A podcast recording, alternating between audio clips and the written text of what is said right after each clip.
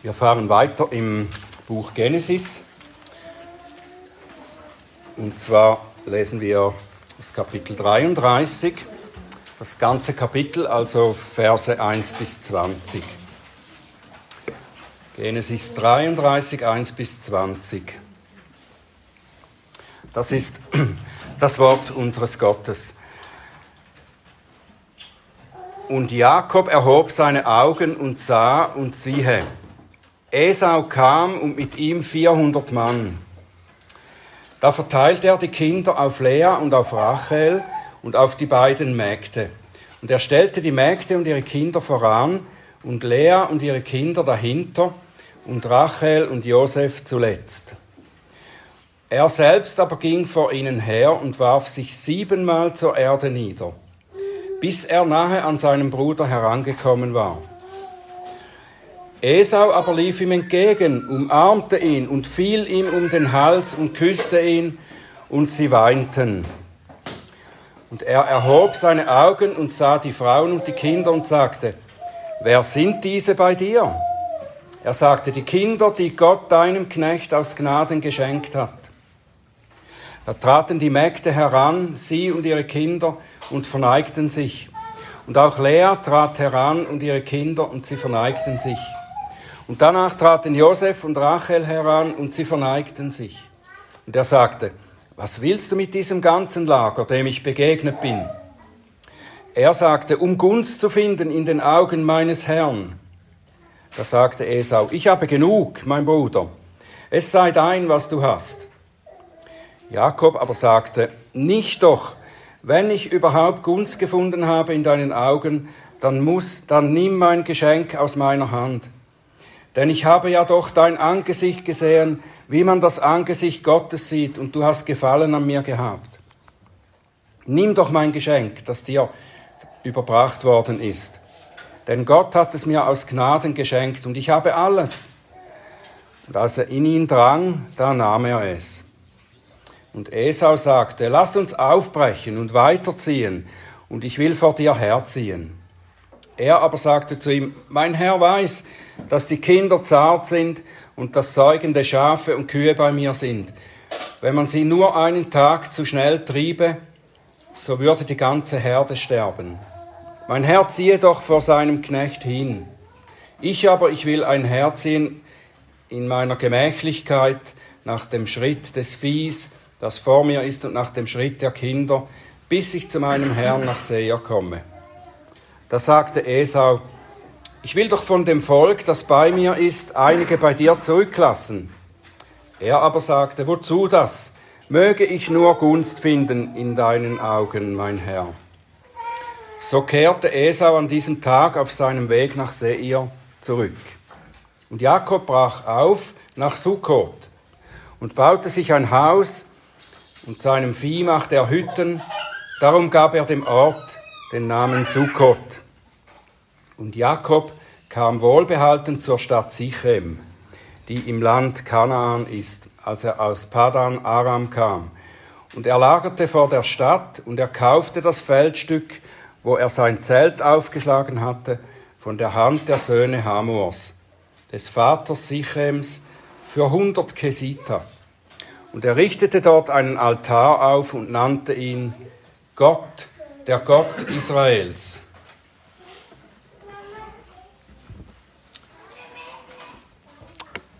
Lieber Vater im Himmel, wir danken dir für dein gutes Wort. Wir danken wir dir für das, was du uns dadurch gibst und zu verstehen lernst. Bitte hilf uns, aus deinem Wort zu lernen und das umzusetzen, was wir erkennen. Mach uns aufmerksam, Herr, und öffne du meine Lippen, dass sie deinen Ruhm verkünden. Amen.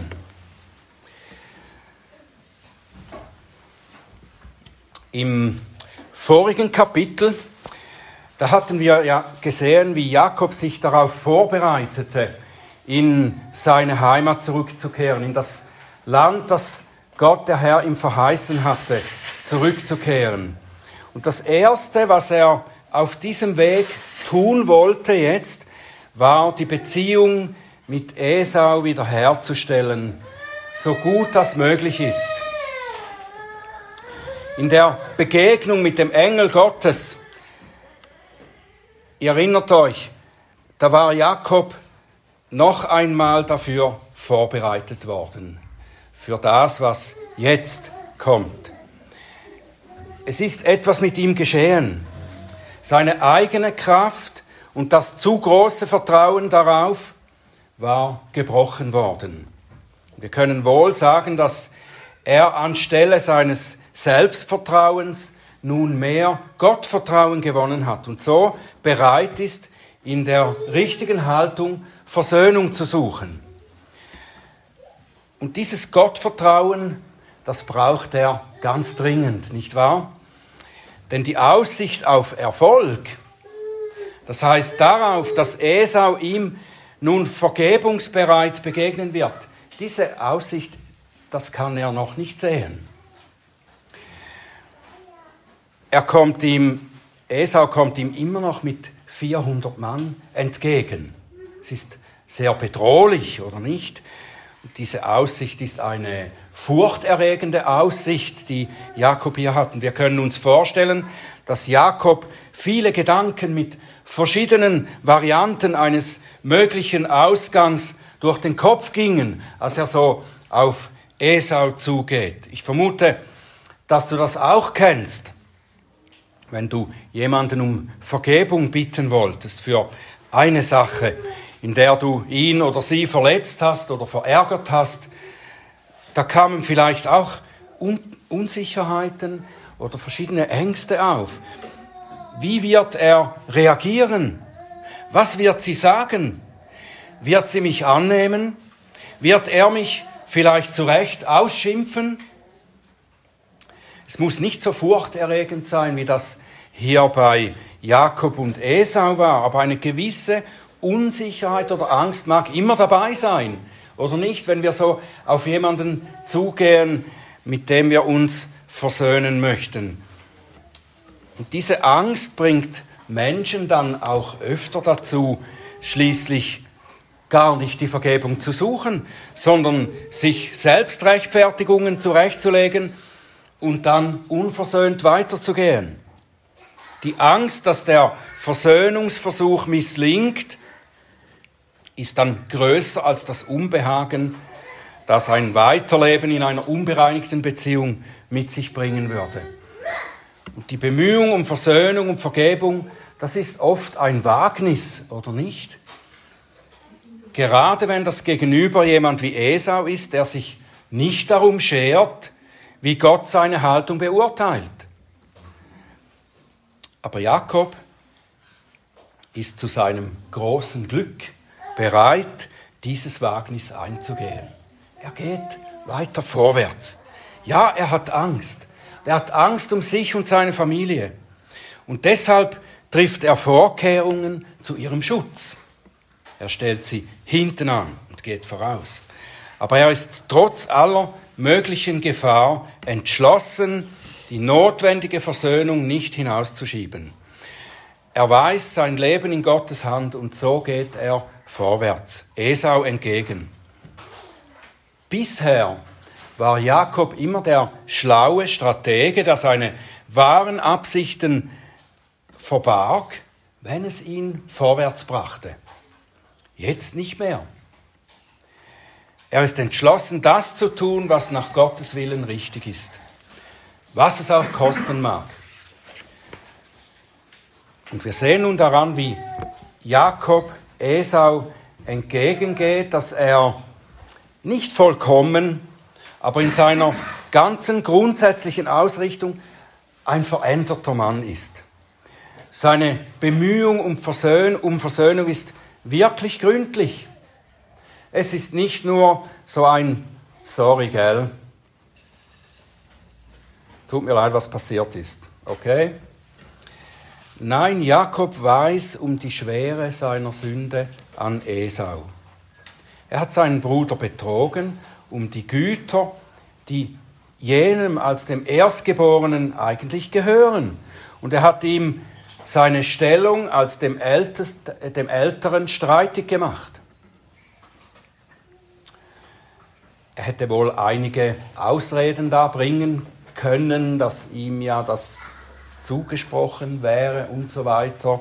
Und äh, Esau das ja gar nicht wollte und so weiter. Aber richtig ist, er hat seinen Bruder betrogen, hat ihm das, den Erstgeburtssegen mit den dazugehörigen Gütern und die Stellung des Älteren hat er ihm genommen, gestohlen. Und jetzt, jetzt strebt er im gleichen Maß Wiedergutmachung an. Er will Esau einen großen Teil seines gewonnenen Reichtums geben, quasi zurückgeben. Es ist auch ein Tribut an den Älteren, der über den Jüngeren eigentlich Herr sein soll. Und sogar als Esau das nicht annehmen will, dann drängt er ihn, es doch zu nehmen. Er dachte offenbar nicht, ja, die Versöhnung hat ja geklappt, ohne dass ich dafür bezahlen musste, also behalte ich meine Sachen. Nein, er überredete Esau so lange, bis er es annahm. Und Jakob geht seinem Bruder ehrerbietig entgegen. Er verneigt sich siebenmal vor ihm. Zuvor hat er seine Vorrangstellung nicht anerkannt, sondern hat diese durch Betrug an sich gerissen. Jetzt aber versteht er, dass die Bitte um Vergebung nicht nur beinhaltet, dass man seine Sünde konkret bekennt, sondern dass man auch die falsche Haltung gegenüber dem Bruder, die zur Sünde geführt hat, bekennt und sie korrigiert. Das ist das, was Jakob hier tut.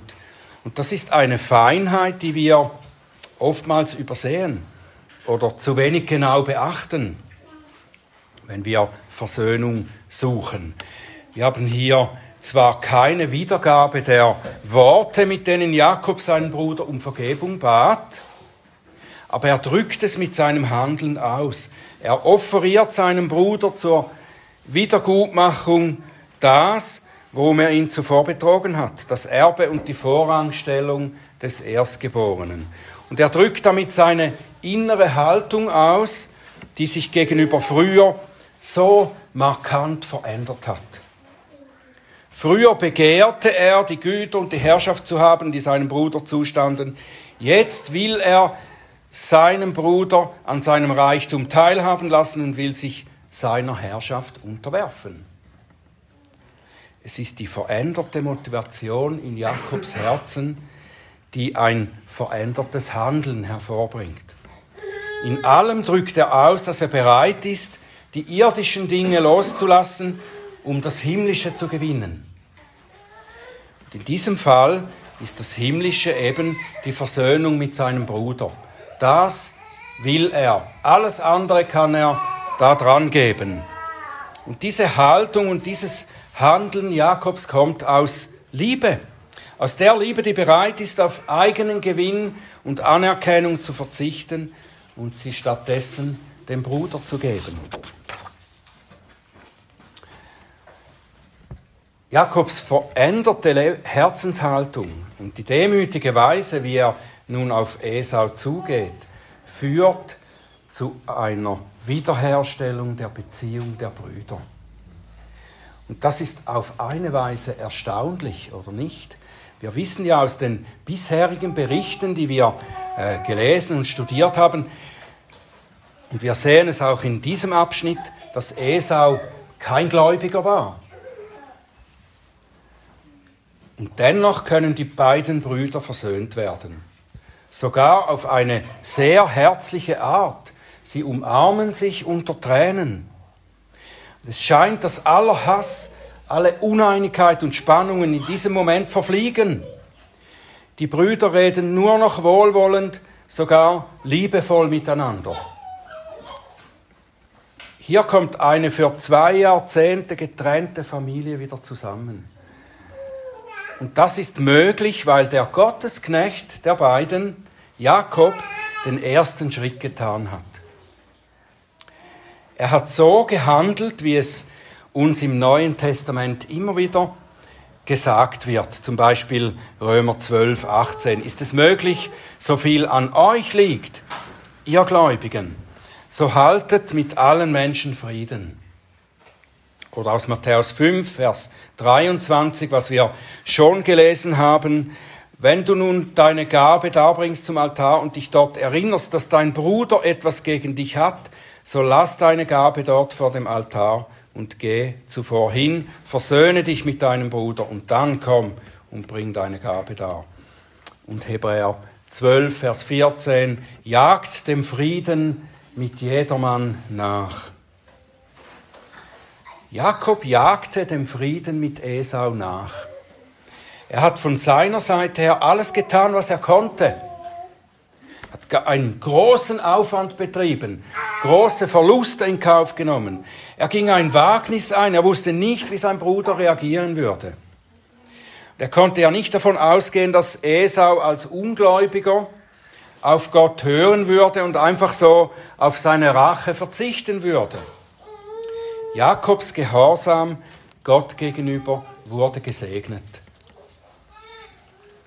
Wie wir schon festgestellt haben, hat Jakob nicht argumentiert und gesagt, ja, ich habe schon einige Fehler gemacht, aber Esau hat auch. Ich bin schließlich der Gläubige von uns beiden und da bin ich erst einmal im Recht, oder nicht? Nein, er hat nur seinen Teil der Sünde bekannt und Wiedergutmachung dafür gesucht. Esau hat auch gar nichts darüber gesagt, wo er gefehlt hat. So weit ging die Versöhnung nicht. Trotzdem war eine Versöhnung zwischen Brüdern aus der gleichen Familie möglich. Esaus Beziehung zu Gott konnte Jakob nicht beeinflussen in dieser Sache. Esaus Sünde die ihn von Gott trennte, das war nicht Jakobs Sache. Damit musste Esau selber umgehen. Das konnte er hier nicht äh, in die Sache hineinbringen. Aber Jakob hat durch seine Bemühung zur Versöhnung seine eigene Beziehung mit Gott in Ordnung gebracht. Das ist auch ganz wichtig. Jakob hat durch diese Versöhnungsbemühungen, seine eigene Beziehung mit Gott ein Stück weiter in Ordnung gebracht. Und darauf kam es an. Und darum konnte er nun befreit und erleichtert seinen Weg weitergehen. Auch wenn er ihn nicht gemeinsam mit Esau gehen konnte. Die beiden Brüder blieben nämlich in einer gewichtigen Sache weiterhin getrennt. Es gingen getrennte Wege. Sie waren geistlich gesprochen, waren sie Bürger aus zwei verschiedenen Reichen. Jakob war ein Pilger, der unterwegs ist in Gottes Königreich nach Kanaan. Esau nicht. Er verstand das natürlich nicht wirklich, Esau. Er wollte Jakob mitnehmen nach Seir, wo er sein eigenes Reich aufgebaut hatte. Aber Jakob wusste, ich gehöre nach Kanaan, in das Land, das der Herr mir als Erbe bereitet hat und wo er gesagt hat, dahin soll ich jetzt ziehen.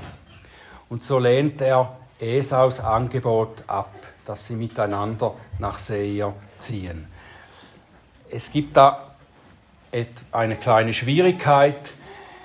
Jakob sagte das nicht so offen, oder? Dass er nicht mit ihm ziehen will, sondern nach Kanaan gehen will. Er gebrauchte eine Ausrede, nicht sehr überzeugende Ausrede, dass er ja mit den Kindern und den Herden langsam, langsamer ziehen muss. Und Esau will ihm dann für die langsame Reise Begleiter zurücklassen. Da lehnt er auch ab. Ich denke, er weiß schon, dass er nicht mit ihm nach Seir gehen wird, weil er an einem anderen Ort unterwegs ist, eben in das Königreich Gottes und nicht wie Esau ins eigene Königreich. Jakob traf die richtige Entscheidung, wenn auch mit ungenügender Offenheit. Vielleicht dachte er auch, dass Esau ihn nicht verstehen würde und versuchen würde, ihn zu überreden. Vielleicht hat er noch nicht die Kraft, da standhaft zu argumentieren, was sein Glaube ihm äh, zu tun gebietet. Ich denke, dass es wichtiger war, dass Jakob auf dem Weg blieb, den der Herr ihm gewiesen hatte. Wichtiger als Esau alles befriedigend zu erklären. Es ist ja oft der Fall, dass wir unseren Mitmenschen, die Christus nicht kennen, dass wir da nicht wirklich erklären können, warum wir ihre Wege nicht mitgehen können. Es ist wichtiger, dass wir unseren Weg des Glaubens gehen, auch wenn das für unsere Umwelt nicht ganz verständlich ist. Jakob bricht auf in Richtung verheißenes Land und strebt sogleich an, sein Leben nun auf seinen Gott auszurichten. Er hatte ein Gelübde gemacht, bevor er nach Haran kam, 20 Jahre früher. Ihr erinnert euch, er hat Gott gelobt. Genesis 28, Vers 20. Wenn Gott mit mir ist und mich behütet auf diesem Weg, den ich gehe, und mir Brot zu essen und Kleidung anzuziehen gibt, und ich in Frieden zurückkehre zum Haus meines Vaters, dann soll der Herr mein Gott sein. Das hat er geschworen. Und er lässt sich schließlich dann in Sichem nieder, kauft Land und baut einen Altar, um den Herrn anzubeten. Und er nennt den Altar Gott, der Gott Israels. Der Gott Israels, nicht der Gott Jakobs. Es ist ein feiner, aber ganz entscheidender Unterschied. Gott, der Gott Israels, nennt er den Altar. Sein Gott, den er anbetet, ist der Gott, den er gemäß seiner neuen Identität anbetet. Er ist Israel, aus Jakob wurde Israel. Und das wurde durch Gottes gnädiges Wirken an ihm, wurde er das. Und wenn er seinen Gott anbetet, dann tut er das aus seiner neuen Natur heraus. Immer wenn er Gott anbetet, ist er sich das bewusst. Mein Gott ist der Gott, der mich neu geschaffen hat. Ihm bringe ich meinen Dank und meinen Lobpreis. Dafür, dass er mich verwandelt hat und mich auch mit meinem Bruder versöhnt hat. Nun, in dieser Frömmigkeit Jakobs und dieser, Anbetung gibt es doch noch einen Wermutstropfen. Bei Israel macht sich sozusagen ein Teil des alten Jakob wieder bemerkbar. Er macht bei der Erfüllung seines Gelübdes, ich weiß nicht, ob ihr das gemerkt habt, macht er einen Kompromiss, wohl eine Abkürzung. Wir haben von seinem Gelübde vorher nämlich nicht alles gelesen. Jakob schwor seinen Schwur in Bethel, als er in Bethel war und Gott ihm da begegnete und diese äh, Treppe von der Him vom Himmel herabkam, da sagt er, das ist das Haus Gottes. Und dann schwor er, dass wenn, er, äh, wenn Gott ihn zurückführt auf diesem Weg und ihm all das gibt, was er sich wünschte, dann sagt er, dieser Stein, den ich als Gedenkstein aufgestellt habe, soll ein Haus Gottes werden. Und dahin ist er nicht zurückgekommen bis jetzt, sondern er hat in Sichem einen Altar gebaut. Um sein Gelübde zu erfüllen, hätte er von Sichem noch eine Tagesreise weiterziehen sollen nach Bethel, dort wo er den Schwur geleistet hat und wo er das Haus Gottes bauen wollte und den Altar. Und das tat er nicht. Wir erfahren nicht warum, aber wir wissen, dass er somit seinen Schwur Gott gegenüber nicht wirklich erfüllte. Und das ist eine ernsthafte Verfehlung, ein kleiner Kompromiss vielleicht. Er hat ja Gott angebetet, aber nicht so, wie er das sollte. Das Wort Gottes sagt, wenn du deinem, dem Herrn, deinem Gott, ein Gelübde ablegst, sollst du nicht säumen, es zu erfüllen, denn der Herr, dein Gott wird es gewiss von dir fordern und es würde eine Sünde für dich sein. Sein Gelübde ist nicht erfüllt. Nicht ganz erfüllt heißt nicht erfüllt. Jakobs kompromisshafter Gehorsam in dieser Sache wird bald darauf zu einer sehr großen Not für seine Familie werden. Sichem ist der Ort, an dem einer der Söhne Hamors von dem er hier Land gekauft hat, der Sohn Sichem, der heißt auch noch Sichem, der wird Jakobs Tochter Dina vergewaltigen. Und daraufhin werden die Söhne Jakobs die gesamten Bewohner des Ortes ermorden. Erst dann, anschließend, das lesen wir dann im Kapitel 35, wird er dann ganz gehorsam. Da 35 Vers 1, das sagt Gott zu Jakob, mache dich auf, ziehe hinauf nach Bethel und wohne dort und mache dort einen Altar dem Gott, der dir erschienen ist. Seht ihr, dieser Kompromiss.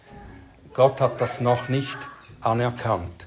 Jakob wurde schwer gestraft in der Zwischenzeit, bis er dann bereit wurde, wirklich in Bethel sein Gelübde zu erfüllen.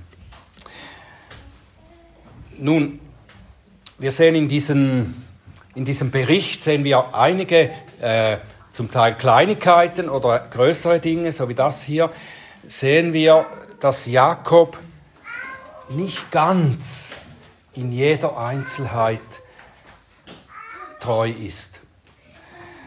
Jakob hat in den letzten 20 Jahren wohl eine deutliche Veränderung erfahren. Und er ist vielleicht einer von den Gottesmännern im Alten Testament, an denen am deutlichsten sichtbar wird, dass nicht über ihr Leben berichtet wird, weil sie so großartige Gläubige sind, sondern weil wir sehen sollen, wie der Herr an seinen Erwählten arbeitet und sie verändert. Jakob hat ein gutes Stück gelernt, in Gottes Wegen zu wandeln. Er wurde bis hierhin so verändert, dass er seinem Gott treu sein will und dass er sich bemüht, nach bestem Vermögen gehorsam zu sein. Aber er tut das nicht vollkommen. Er fällt immer wieder um, wird von seiner alten Natur eingeholt, so wie es mit uns allen ist, oder nicht?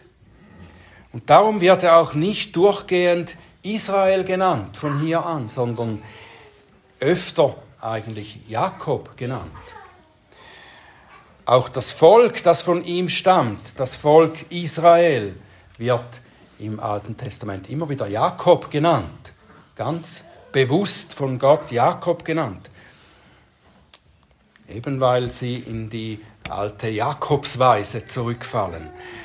Gott ist aber nicht nur der Gott Israels. Er ist nicht nur der Gott Israels. Er ist auch der Gott Jakobs. Genauso wie er der Gott Israels ist, ist er der Gott Jakobs. In seiner unverstehbar großen Gnade hat er Jakob erwählt, als er noch nicht geboren war. Er hat ihn nicht erwählt, nachdem er ihn für genügend gut befand. Nicht nachdem er aus dem Gehorsam heraus handelte, sondern als er noch durch die Sünde Adams ein Rebell war von Geburt. Gott hat ihn erwählt, um ihn dann zu erlösen und zu erziehen und ihn zum Erben seines Reiches zu machen. Und nur deshalb, liebe Geschwister, nur deshalb haben wir Hoffnung. Nur deshalb. Auch uns hat Gott erwählt, vor Grundlegung der Welt, damit wir heilig und tadellos vor ihm seien Liebe. Er hat uns vorherbestimmt zur Sohnschaft für sich selbst durch Jesus Christus, nach dem Wohlgefallen seines Willens, zum Lob der Herrlichkeit seiner Gnade, mit der er uns begnadigt hat in dem Geliebten. Heilig und tadellos, zum Lob der Herrlichkeit seiner Gnade sollen wir sein. Und das werden wir erst durch sein verändertes Handeln an uns, das der Erwählung folgt. Unsere Veränderung ist das Ziel, nicht der Grund für die Erwählung. Unser heilig und tadellos Sein ist das Ziel der Erwählung, nicht der Grund für die Erwählung. Sicher, wir sehen an Jakobs Leben und wie auch in dieser Versöhnungsgeschichte, dass Gehorsam Segen bringt. Jakob war gehorsam und deshalb hat er großen Segen erhalten dadurch. Und wir können unser Leben bereichern und unser Wohl vermehren, wenn wir gehorsam sind und in Gottes Wegen wandeln. Aber unser Gehorsam wird uns nicht besser dastehen lassen vor Gott. Wir bleiben Lernende und Abhängige bei ihm. Und wir werden sowohl Israel als auch Jakob bleiben, solange wir über diese Erde gehen. Der Einzige, der nur Israel ist, der der wahre Israel ist, das ist Jesus, der Christus, der Erstgeborene des Vaters, der uns mit Gott versöhnt hat und die Gnade, von der wir leben, für uns erworben hat. Geliebte, wir sind jetzt Kinder Gottes, aber noch ist nicht offenbar geworden, was wir sein werden. Wir wissen aber, dass wir ihm gleichgestaltet sein werden, wenn er offenbar werden wird. Denn wir werden ihn sehen, wie er ist. Und jeder, der diese Hoffnung auf ihn hat, reinigt sich gleich wie auch er rein ist. Amen.